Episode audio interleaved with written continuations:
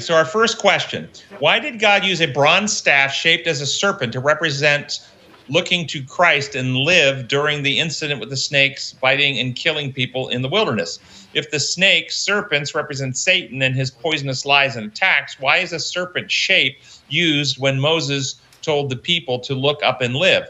If this incident was to turn the people's eyes to Jesus and uh, and the symbol of Christ on the cross, why the serpent-shaped bronze staff to represent Christ? Uh, that so bronze, first off, is a mix of two different metals. It's not a pure metal. Gold is pure, silver is pure, mix of two different metals. And Christ mixed his divine self with our human self. So the bronze metal represents Christ taking upon himself our fallen state, mixing it with his, his, his holy state for the purpose of cleansing and overcoming. So that is showing Christ as his sojourn on heaven. Um, the Bible says that the sting of sin is death. And uh, thus, the uh, Satan, the serpent, who has infected humanity with his lies, has stung us with death, and they are actually dying of this literal stings. Jesus uh, took upon. It says that um, that he who knew no sin became sin for us so that we might become the righteousness of God 2 Corinthians 5:21 so how so the serpent represents Jesus becoming sin or taking the sin condition upon himself for the purpose of cleansing humanity from that sin condition. And the we benefit from that just as they did by looking in faith. And the raising it up on a on a staff represents Jesus who took upon himself the human condition, the human sin condition, for the purpose of cleansing it, being raised up on the cross. So I think the symbolism is quite right. He took upon himself the consequences of what the serpent did to us, uh, the sin and death condition, unless he destroyed death and brought life and immortality to light, as it says in 2 Timothy 1.10. Can you uh, break this quote from Desire of Ages down through design law lens and substitutionary death for you and me? So, first, I'm going to say in class, if you apply what I talked about in class today, you could take this yourself and break this down. But this was presented before I presented class, so I'll go ahead and work this through. It says, uh, we'll read we'll read this. It says, "Upon Christ as our substitute and surety was laid the iniquity of us all." So we've already established Christ became our substitute in taking upon himself the human condition because to save this species, he had to become part of the species.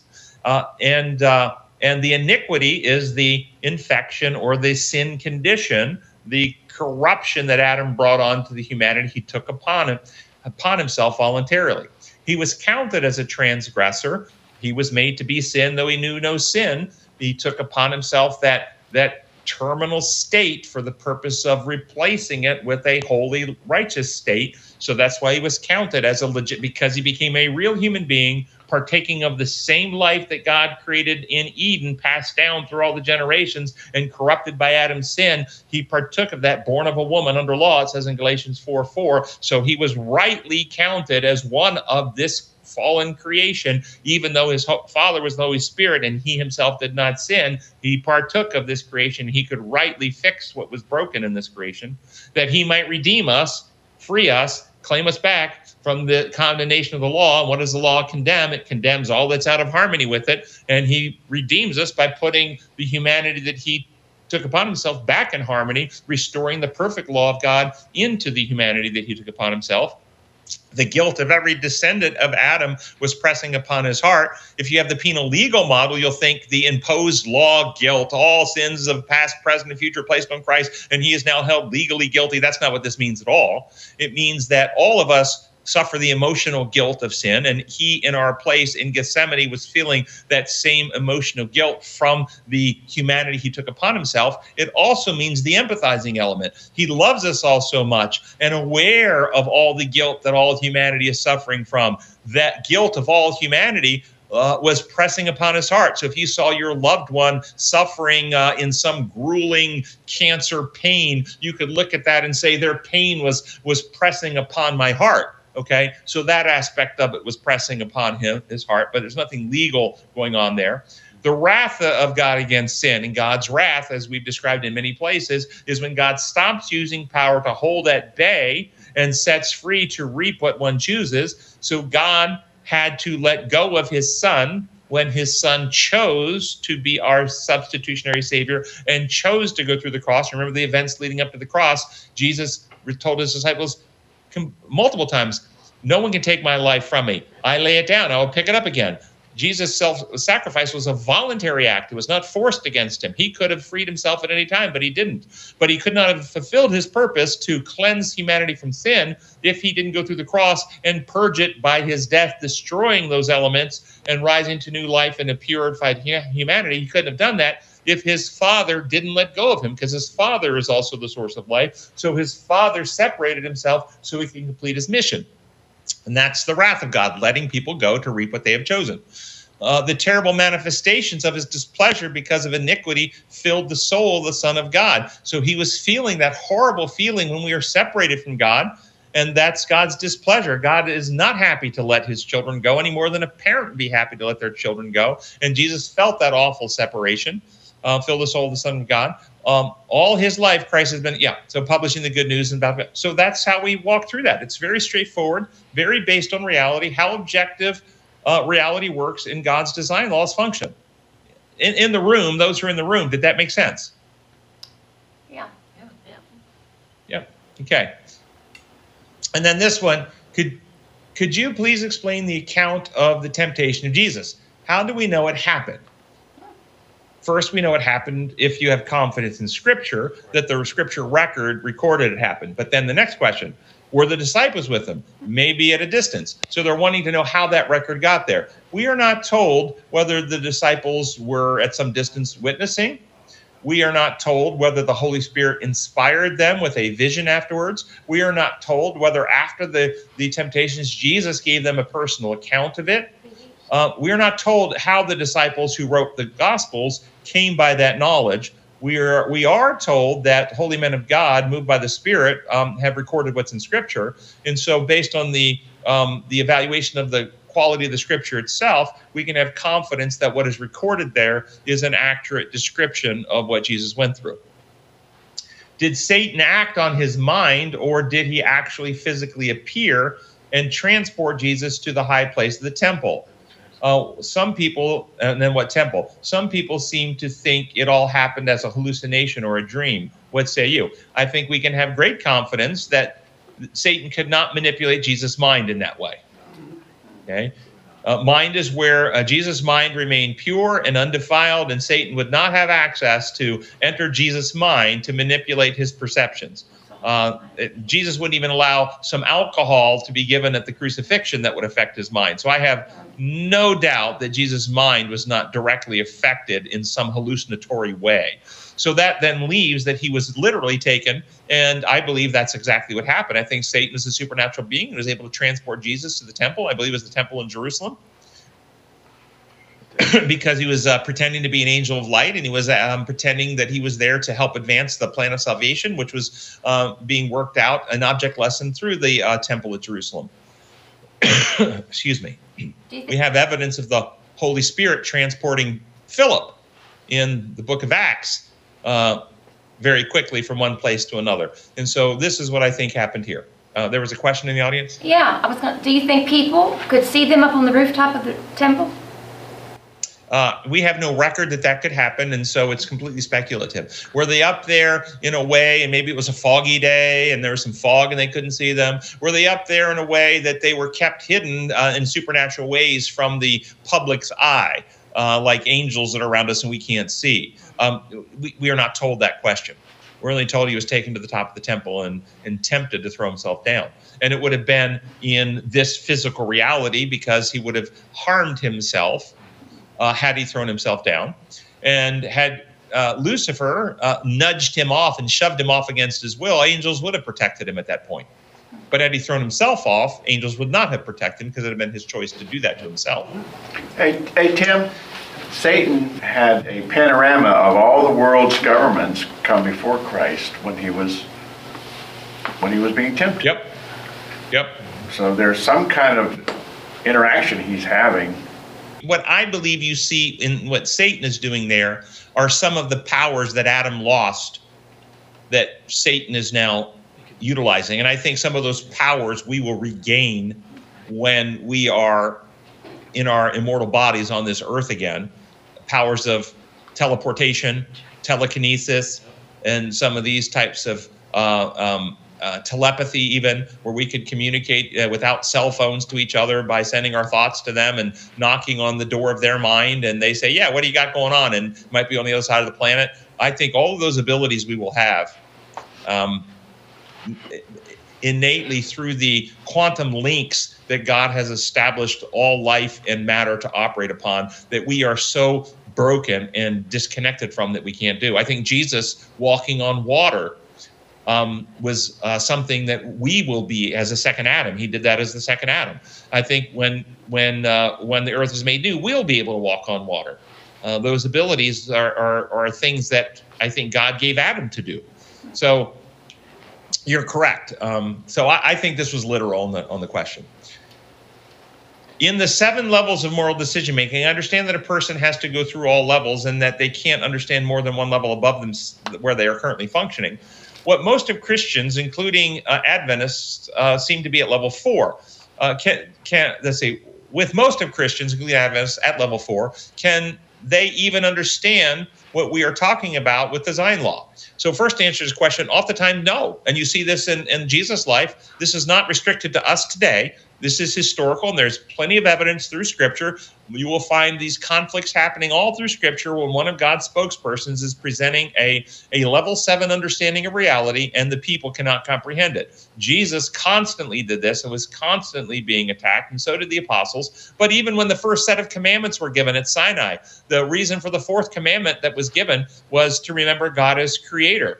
It was this level seven understanding. It was a design law. Remember the Sabbath to keep it holy. Six days and for six days I created all these things. This is how creation works. It operates on design law. Remember design law. That's what it was given for. They were immediately worshiping a golden calf. And so God says, You can't handle that. Let's start at level one. Remember, I'm the God who freed you from slavery. I'm powerful. Level one. And so he gave them a new set of commandments that started where they were um, a powerful God who has more power from the other gods that they were wanting to worship. And so you'll find this all through history. That's exactly right. Continuing on uh, with the question. I asked this as a result of introducing these teachings at my church. Those that were at what I would consider to be level five, love for other people, right and wrong by love for other people is level five, embraced it, while those at level four, law and order, imperial Roman system, um, reject it. Um, you're exactly correct my experience is that those who are still at level four cannot understand these higher levels, and they always make a false allegation of us who are teaching level six and seven reality. They're always making the allegation that we teach moral influence theory. Moral influence theory is level five understanding. God loved us so much that he uh, couldn't let us go, so he morally influenced us by a revelation of truth, truth to win us back to love. That's moral influence theory. That's a level five understanding. And that's what the people at, at level four accuse us of. And when they accuse us of that, it diagnoses that they're at level four because you really can only co- understand a level, one level above the level you're at but they're not actually understanding what we described in class today, which is the healing model of reality that God is the creator of reality, sin damages his creation, and God had to actually fix the brokenness in creation in order to save us from the damage that sin causes. And that's what we described in class today.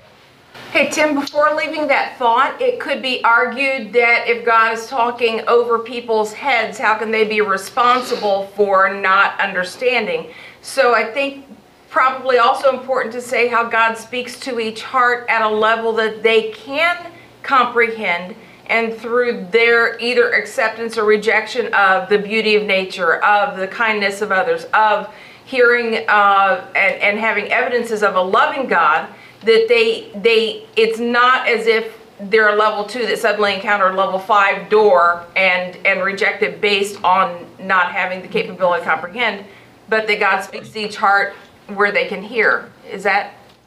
No, th- thank you for that. It's very helpful. Uh, so these levels are um, not doors; they are developmental levels that God de- designed for us to grow and mature through. Just on physical developmental levels, a baby um, can't even crawl when they're first born and eventually can crawl and, and eventually uh, can toddle and eventually can walk, eventually can run. You don't go from crawling to running. You have to go through the intermediary steps to develop those abilities. And so these are natural uh, levels that we are to advance through as we have love for God and love for truth in our hearts. But what happens with the penal legal system, it actually impairs development. It blocks people's development. And this is what Paul is saying in Hebrews chapter 5 and 6, where he says, You ought to be on spiritual meat, but you're still on milk. And those who are on milk are not acquainted with the teachings of righteousness. No, they're not. They're teaching with the fraudulent thing that says you're declared righteous when you're not really righteous yet. Nope, you're still not acquainted with the teachings of righteousness because you're focused on the acts that lead to death, the do's and the don'ts, and the repentance from acts that lead to death. You're still all focused on the rules. You're a child still. You think it's legal. No, the true righteousness is we become righteous. We get new hearts and right spirits, but you're not acquainted with that because you're still an infant on milk. Now, infants, as infants, are perfect. And toddlers at toddlers, stumbling and falling and still needing diapers, are perfect are perfect for their developmental stage. And newborns in Christ need some of these rules and some of these uh, directives. But the problem is when the leadership, who are the adults, are supposed to be the parents, the level seven, the mature, are actually teaching the kids that maturity is actually staying as children, as infants, staying on rules. That's the problem, and it thus stunts their growth. And thus, when we see a, a 20 year old still in diapers, we don't think that that's normal anymore. We shouldn't uh, promote that. Or a 20 year old still eating out of a bottle. No, that's not how reality works. And that's the problem with much of Christianity. They want to spoon feed people things that the pastor says rather than teaching them to grow up and become discerning Christians who know how to um, discern the right from the wrong themselves because they understand how reality works. You're right. God speaks to us in all the levels that we need. But the plan of salvation is that we develop the mind of Christ and become mature Christians who can tell the right from the wrong. So thanks for that. And my and my heartburn is with the leaders in the organization who like as Jesus dealt with Nicodemus, you're a leader and you don't know this, Nicodemus? Okay? The problem is when the leadership promotes as virtuous diapers and bottles. And that's what they do with their penal legal mechanisms. And that prevents people from ever expecting or even looking to grow beyond that. And when they accuse those who are teaching as Jesus taught as being heretics and trying to silence them. That's the problem. But you're right, Jesus meets everybody where they are. In the fall, Satan didn't receive an, any immediate punishment for either disguising or getting into the mind of the serpent to deceive Eve. Why not? Even though all guilty parties appear to suffer immediately, humans were cast out, snakes to eat dust. If the snake was used, it should not be punished, as it was Satan behind it. In God's design law of humans, why do you think they, Adam and Eve, Cain, were not able to repent? How did repentance come about if we are designed not if we are designed not to repent? So, thanks for this question. It's a this question is framed in my view of reading it as someone who's still struggling to differentiate between design law and imposed law. Why didn't Satan receive immediate punishment? And then you cite being thrown out of the garden and the serpent being losing its wings and having to eat dust, as if those things are punishments. So the idea of the question is set up to look at punishment as something inflicted by the authority rather than recognizing, wait a minute, what's already happening within the heart, mind, and character of Satan. Satan is already suffering the loss of joy, the loss of happiness, the loss of bliss, the loss of peace. He is already filled with fear, with anger, with rage, uh, with disgruntledness. His character is being corrupted. His heart is already hardened beyond salvation. So he's already experiencing the punishment of what sin does in his life the acts that you described as punishments were not punishments at all. Those were God's therapeutic interventions to now bring about the plan of salvation. God's operations to re, to prevent the pain and suffering of what would happen if they retained themselves in the Garden of Eden and retained access to the tree of life in their sinful state, there would have been no end to the woe and turmoil and misery and abuse that would have happened on this planet had people like Adolf Hitler had access to the tree of life and would never age and never get old and could heal, heal any wound and any sickness. So God's actions there are merciful and gracious to prevent the suffering, limit its capacity, and bring forward the plan of salvation. These are not punishments for sin. So, and, and uh, Satan was not um, was not protected from reaping the initial punishments, and in the end, he'll reap the ultimate punishment when he also ceases to exist. Uh, in Daniel, uh, we are given the names Hananiah, Mishael, and Azariah. In the Christian world, we have been indoctrinated to use their false names. It doesn't list them, but he's referring to Shadrach, Meshach, and Abednego. It was done to humiliate and attempt to indoctrinate these highly intelligent men. Should we as Christians honor these men by using their names as godly as godly meaning these names of godly meaning given to them by their godly parents. Also, it seems that the portion of Daniel that were not written by Daniel or were quotes from the Chaldeans um, were the times where their secular names were used. It seems that the person who wrote this has a very strong passion and it means a lot to them. So I would encourage them to use the names that they find peace with and does not trouble their soul.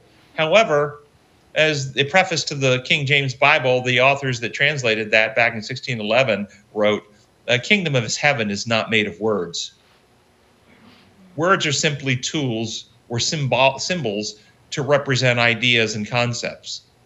And the meaning we attach to the words are as significant. You have framed this question with a lot of presumed meanings that if we accept would we would be if we would introduce offense and violence if we use the the Babylonian names, um, such as you say they're false names. Well, it wasn't their birth and given names, but many people get different names um, throughout Scripture and have a variety of different labels that they go by. Um, and Jesus has a more names than we can count.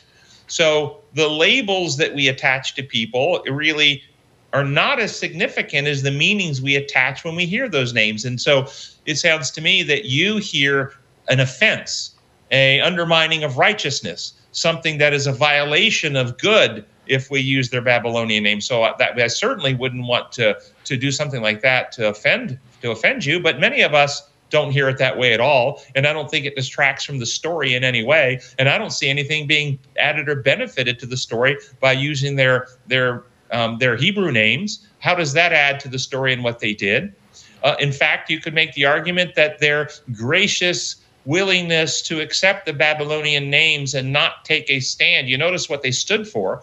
They stood for things that were actually violations of what they would view as God's laws and principles. They would not allow themselves to give honor to the Babylonian gods in any way. But they we don't have any record that they protested these Babylonian names and they accepted them and operated under them. So why all these years later are we making an issue of it when they evidenced in scripture what they stood against? Why are me we making a new issue in a new area to fight over? I find this a whole lot to do really about nothing. All right, let's close with prayer. Gracious Father in heaven, we thank you so much for your love. We thank you for your mercy. We thank you for your watch care, and we pray that we can advance your cause effectively in this world, that you might come soon. We pray in your holy name. Amen.